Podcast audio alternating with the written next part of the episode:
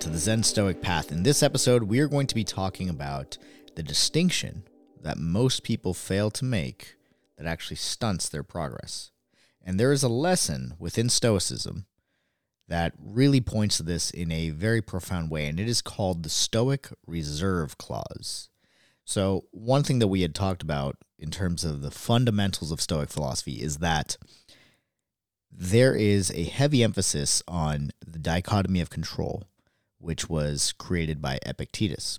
And the dichotomy of control is very simple it's simply the recognition of what you do control and the recognition of what you don't control, and being able to focus on that which you can control and then discard and embrace that which you cannot control. And the reserve clause is a way that the Stoics would set goals or set intentions in terms of their aim and direction and what they needed to get done, while also maintaining the spirit of the dichotomy of control.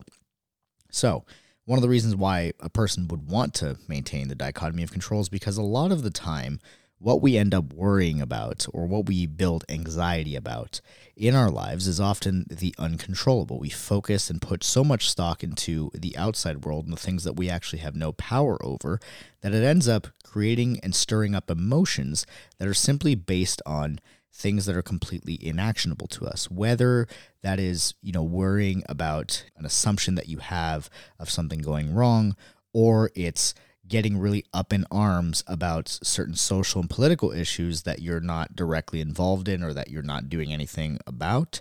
These can be moments where we are indulging in that that which we cannot control.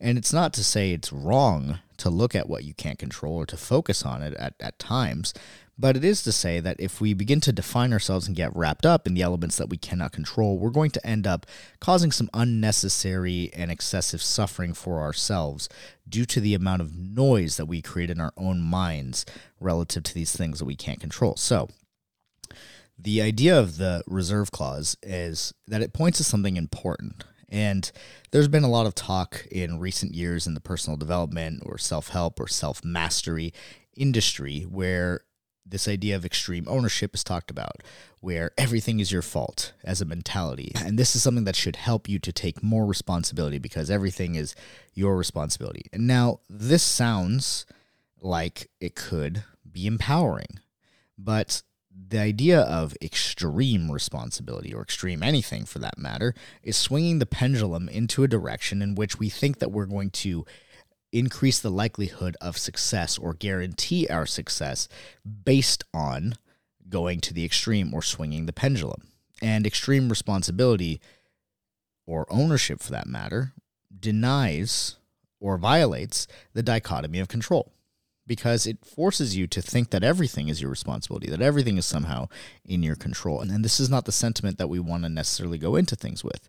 It would cause us to become overwhelmed and if we are successful in our efforts of controlling the uncontrollable or whatever that may be, this could also lead to the inflation of our own ego, the inflation of our own capacity to create change, which again can be empowering, but simultaneously can also lead to an inflated ego, the idea of obsessing of the concept of ourselves, which is another way of saying the ego.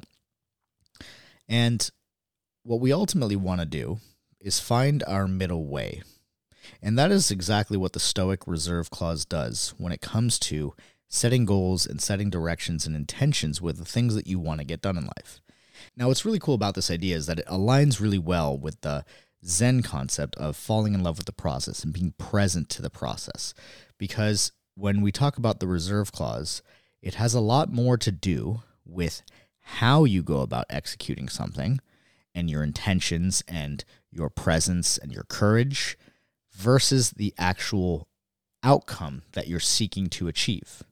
So the Stoic Reserve Clause is pretty simple, and it's mentioned throughout Marcus Aurelius' Meditations multiple times. And I'll be going through some of the quotes in which Marcus had talked about it. But what the, the reserve clause is, is basically setting an intention or setting a sense of direction, a goal, for that matter, a preferred outcome, or as the Stoics like to call it, the preferred indifferent, the result that they were actually after, is setting your outcome and then reserving the idea that you will do everything in your control, but at the same time be detached from that which you cannot control. So the Stoics found a lot more satisfaction and fulfillment in how they went about the process and pursuing the right thing rather than the achievement of whatever it was that they thought they needed to achieve in that moment.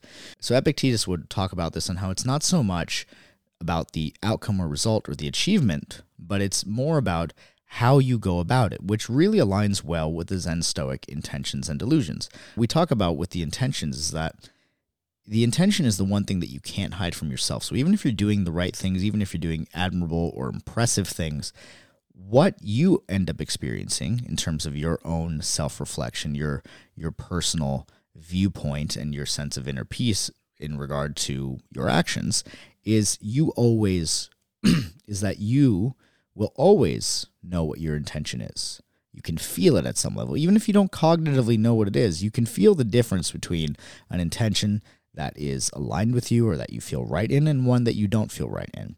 What's interesting about this idea from the Stoics is that it aligns very well with the intentions. It's about having that intentionality in how you take your actions. So, so Epictetus would say, For can you find me a single man who cares how he does what he does and is interested not in what he can get, but in the manner of his own actions? Who, when he is walking around, is interested in his own actions? Who, when he is deliberating, is interested in the deliberation itself and not in getting what he is planning to get? Epictetus.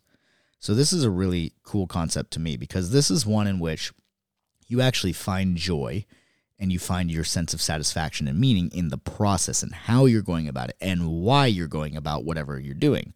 This, when it comes to your goals, the endeavors that you're pursuing, this is really important. If we get attached to an outcome, we start to expose ourselves to the suffering that comes from the attachment of an outcome. Now, it's not just attaching yourself to an outcome, but the outcomes and results that we set out for with our goals are not guaranteed, nor are they fully within our control. There's a lot of external factors that play into the achievements that we are going after. And that's fine, that is the nature of them. But if we start to attach the outcome, we start to validate ourselves through the outcome, we're going to set ourselves up for suffering. The other thing is, if we attach the outcome and we get the outcome and we are praised for this outcome or we or we are rewarded with the satisfaction, the achievement, the sense of winning of this outcome, but our intentions were attached to the outcome, then we're starting to engage in the Zen Stoic delusion of control and performance and expediency.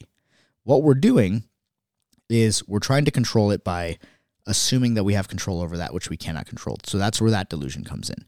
The other part is that we're expecting that the result is going to somehow validate us or somehow bridge us from the discomfort of not having it to the comfort of having it and say something about our identity. So there's a sense of expediency there in trying to move from the unpleasant feeling to the pleasant feeling by attaching to said outcome. And then there's performance because again, you're not doing it to do it. You're not doing it from place of sincerity or for the process itself. You're doing it for the outcome. Now, some of you may hear that and go, well, why would I go after anything if I wasn't doing it for the outcome? And I would say, well, it depends. it depends on your reason why. The reason, if we're going after a certain goal, let's say we're going after a financial goal, are you going after a financial goal because of something that you genuinely want to do or people in your family that you genuinely want to support? Or are you going after it for the prestige so that people can tell you that you're all clever and, you know, so successful and this and that? Because the difference between those two intentions would tell you whether or not your attachment to the outcome was in a healthy place or not. And if we're attaching to the outcome because we want to be looked at a certain way or we want to appear clever to people or we want other people to validate us, then we're coming from a place of performance. So, what Epictetus here is saying is not to necessarily be interested in what your actions can get you, but the actions that you take, the deliberation of why you're taking these actions. And that is where that sense of fulfillment comes in. That is what the reserve clause is. It's not about achieving, it's about taking actions, knowing why you're taking them, and then doing actions that are the right actions for the sake of them being the right thing for you to do. Simple as that. And what this does, this keeps us honoring the dichotomy of control, allowing it to serve us in our lives to create more of a sense of fulfillment and less suffering. And it ultimately allows us to begin to start to love the process, to start to be present in the process of our endeavors while detaching fr- while detaching our identity from the end result to which we do not control. We don't want to latch our identity onto an uncertainty or or something that we are not quite sure of. Otherwise, again, we set ourselves up for the experience of if this succeeds, then I'm great, but if it fails, then I am a failure. And we don't necessarily want to tie that to our identity because, number one, it's not true. It's not the full encompassing of our identity.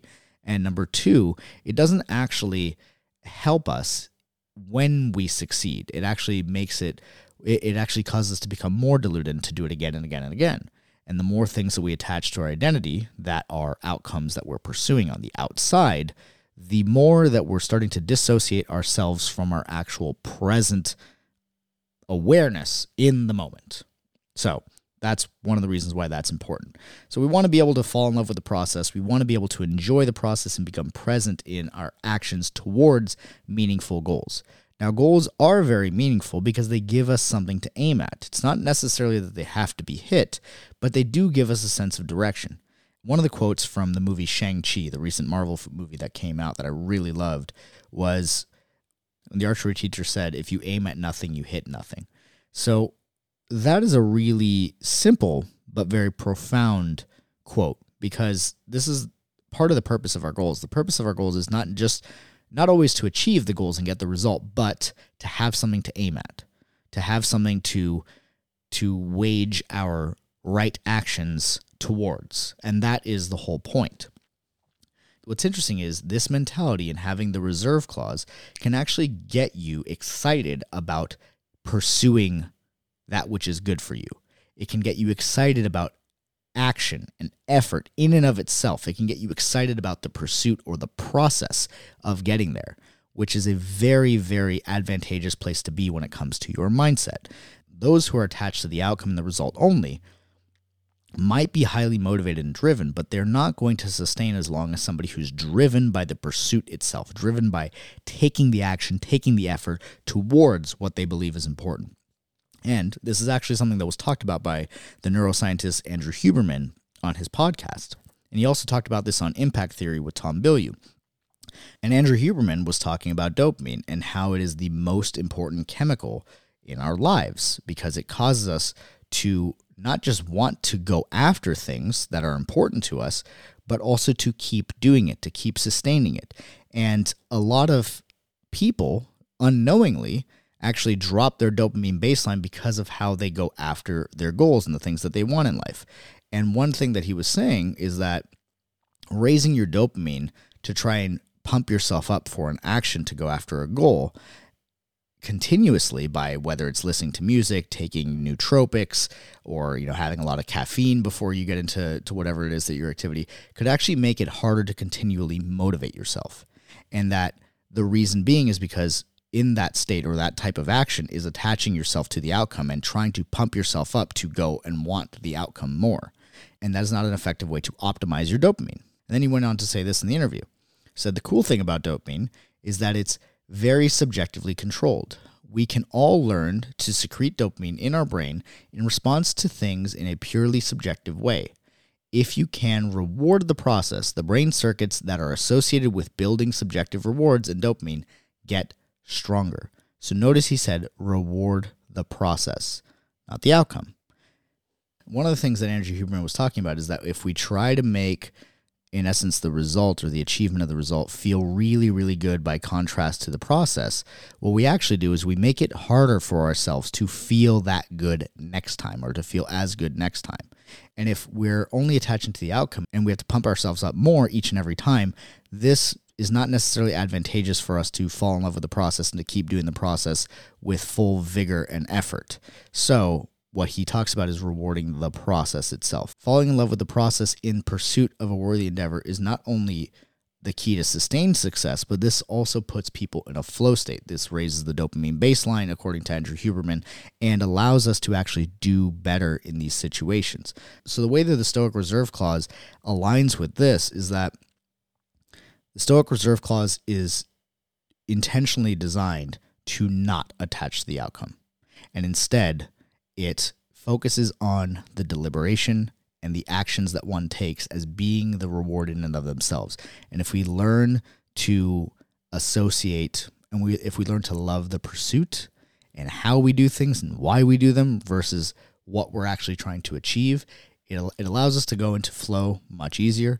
It allows us to be present in the process, take better actions, and execute more effectively in the pursuit of our goals. Now, Marcus Aurelius also talked about this in Meditations, where he referred to this reserve clause. And he said, Hear, Epictetus, no one can rob us of our free choice. We must, says he, hit upon the true science of assent and in the sphere of our impulses.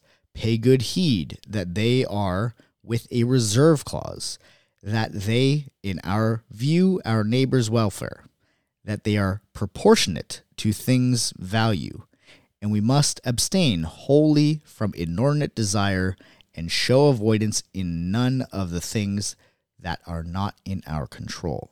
Marcus Aurelius.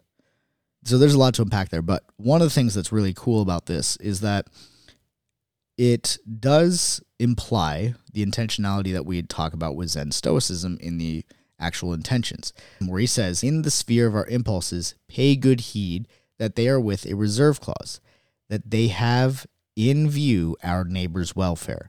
So, what this means is oftentimes when we are taking the reserve clause, not just about loving the process so that you could do better, but it's also about having that intentionality. Are you embracing the human experience that each individual person is having with the actions that you take? So, this is about taking right action from the Buddhist point of view as well, where we want to take actions that don't violate our own liberation. We want to take actions towards the worthy endeavors that are not causing us to violate our own sense of humanity and disregard the human experience of those around us. So that means taking an action with the consideration of how it affects the well being of others. We can take actions that are expedient, that disregard the well being of others, just to get to our goal quicker. But then again, what did we learn there? What did we do to ourselves? We've put ourselves in delusion by doing so. So we want to embrace our humanity. We don't want to resist it. And we don't want a sense of expediency to cause us to overlook the well being of others. So the reserve clause is also important for this because it's a self reflective way of setting goals, one in which that you're keeping a middle way in your desire to achieve something and how you go about doing it. If all the importance is on the desire to achieve something, we'll often become inconsiderate of other people, but also inconsiderate to ourselves and point away from ourselves into delusion by trying to validate ourselves with the achievements and results that we are pursuing. Another thing that Marcus Aurelius said in his meditations is that which holds the mastery within us, when it, it is in accordance with nature, is so disposed towards what befalls that it can always adapt itself with ease and what is possible and granted us. For it is webbed to no definite material, but in the pursuit of its aims, it works with a reserve clause. It converts into material for itself any obstacle that it meets with, just as fire when it gets the mastery of what is thrown upon it. Marcus Aurelius. So, another part here that Marcus is pointing at that's actually really important is that the reserve clause prevents us from looking at obstacles as negative events. It actually allows us to look at obstacles as opportunities, as moments where we are actually able to learn. So by pursuing goals with the reserve clause, it converts any obstacles into opportunities, into ways of furthering the endeavor, furthering the advance of these goals that one has set out for. Another thing that Marcus had said in his meditations, and he had mentioned the reserve clause five times according to Donald Robertson, is that Though a man may in some sort hinder my activity, yet on my own voluntary impulses and mental attitude, no fetters can be put because of the reserve clause and their ability to adapt to circumstances. For everything that stands in the way of its activity is adapted and transmuted by the mind into furtherance of it, and that which is in check on this action is converted into a help to it and that which is a hindrance in our path goes but to make it easier. Every hindrance makes us stronger. If we are attached to the outcome and we see everything in between us and the outcome as an obstacle and not an opportunity, then we're not able to use the obstacles to become better. We're not able to use them to learn from. We simply see them as something to be dealt with, something to be eradicated. And we don't necessarily want that mentality because it prevents us from being able to fully take in the lessons that each obstacle has to offer. And then one last quote we'll mention from Marcus Aurelius from Meditations is this If your impulse is without a reserve clause, failure at once becomes an evil to you as a rational creature. But once you accept that universal necessity, you cannot suffer harm nor even be thwarted. Indeed, nobody else can thwart the inner purposes of the mind, for it no fire can touch, nor steel, nor tyrant, nor public censor, nor anything whatsoever. A sphere once formed continues round and true. Marcus Aurelius. So, this is a really important one as well, especially the first line of that quote where he says, Failure at once becomes an evil to you as a rational creature. So, if you have a desire, if you have an impulse, if you have something that inspires you, and you do not accompany it with a reserve clause of I'm going to do everything in my power. I'm going to do what I can control to make this happen, but I accept that is not fully within my control if that is not present, then failure comes to define your identity and lock you into an identity of a failure. And that becomes detrimental simply on the basis that you're allowing the outside world to tell you who you are via circumstances that are not within your control. And if there's one thing that you do have control over, it is your free will, it's your ability to decide these things. Now, one thing I want to say about the reserve clause that's really important is that many people look at this and some people make the mistake of thinking that stoicism is promoting determinism that basically everything is laid out for us and everything is already going to happen as it way, as it may and we can't do anything to change it and it all and it and simultaneously because of that seems to be not encouraging or endorsing free will and this is not the case at all what Stoicism is saying is that these things exist simultaneously. What this is really saying is that these things exist simultaneously. Yes, we do have free will. We can respond to the events that happen, and our response via our words and actions can affect the end result. They can influence the end result.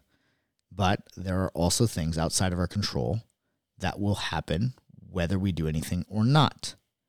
So it's about finding the harmony in this it's easy to become nihilistic and say, well, if if most of everything is not within my control, then why even bother? You bother because if you don't, if you don't do anything and you simply accept that, you start to fall into the, into the delusion of expediency by avoiding what might be difficult, and you bring about some unnecessary or excessive suffering to yourself, which we don't want.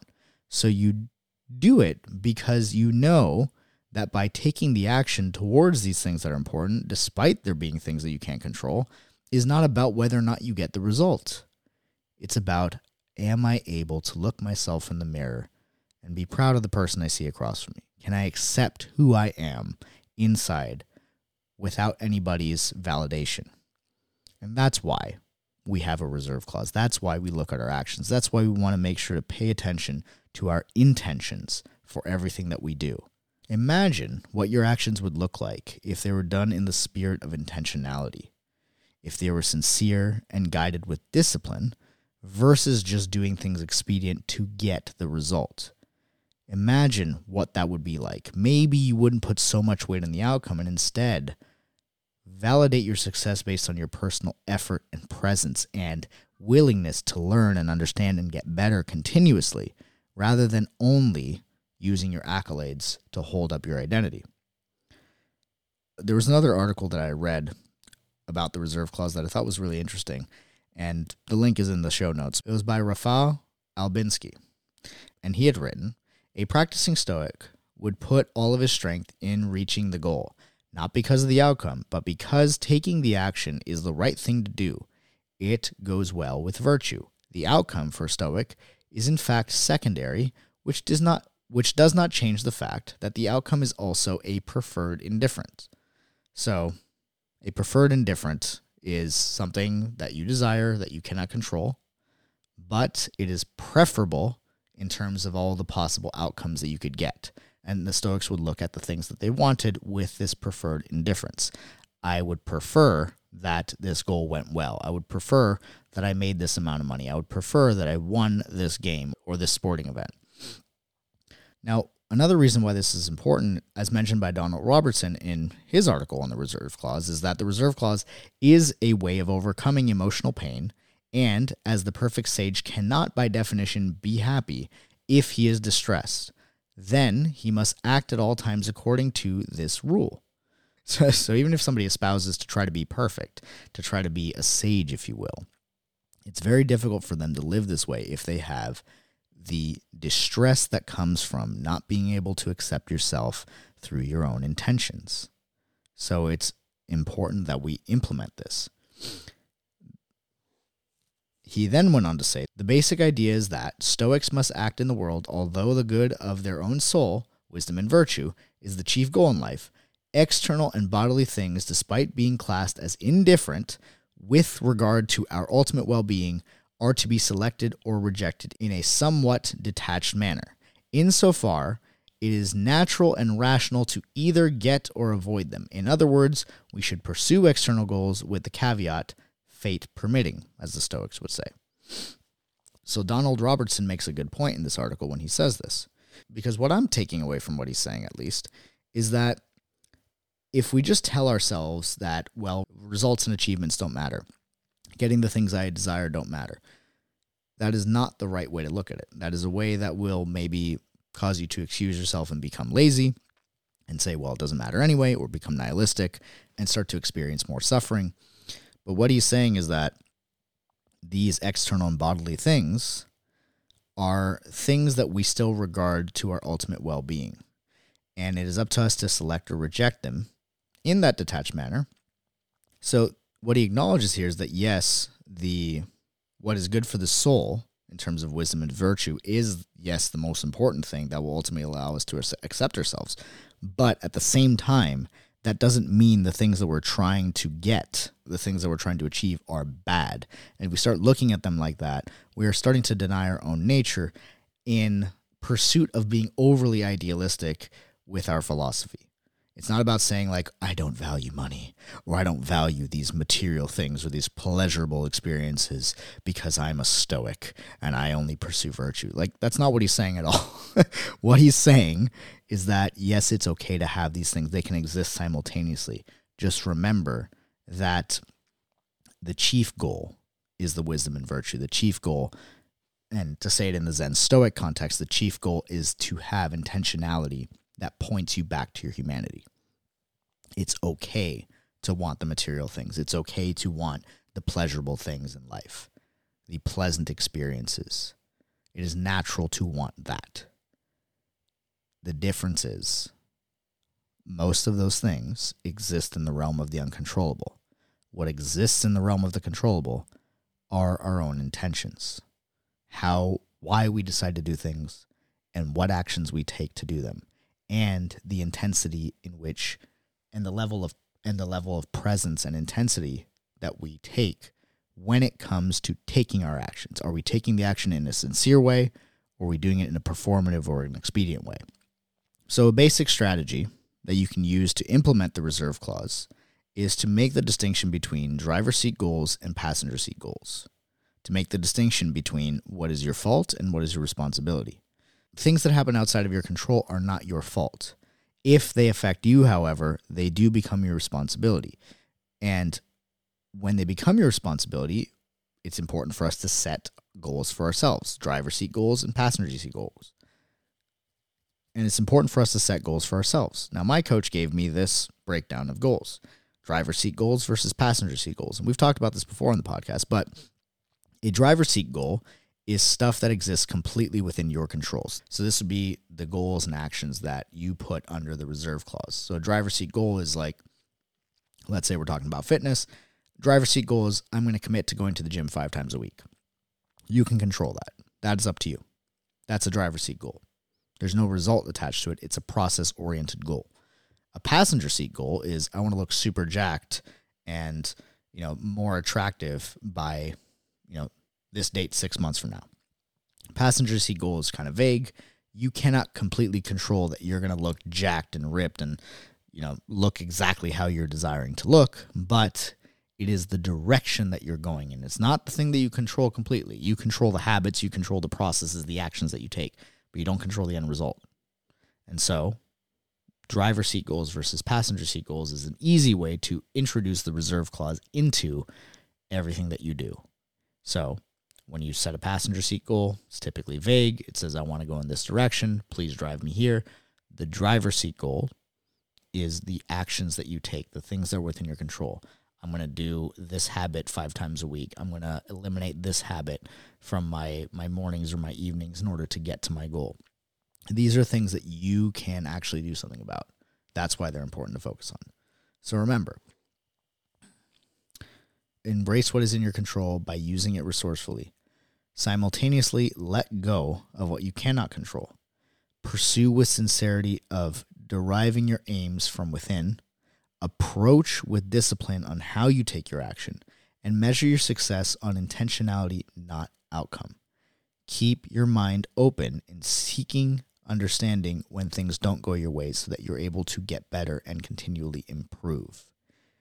In that way, you're not attached to whether or not you got it right, but you're more so validating things based on am I putting my all into it? Am I learning? This is what this is about.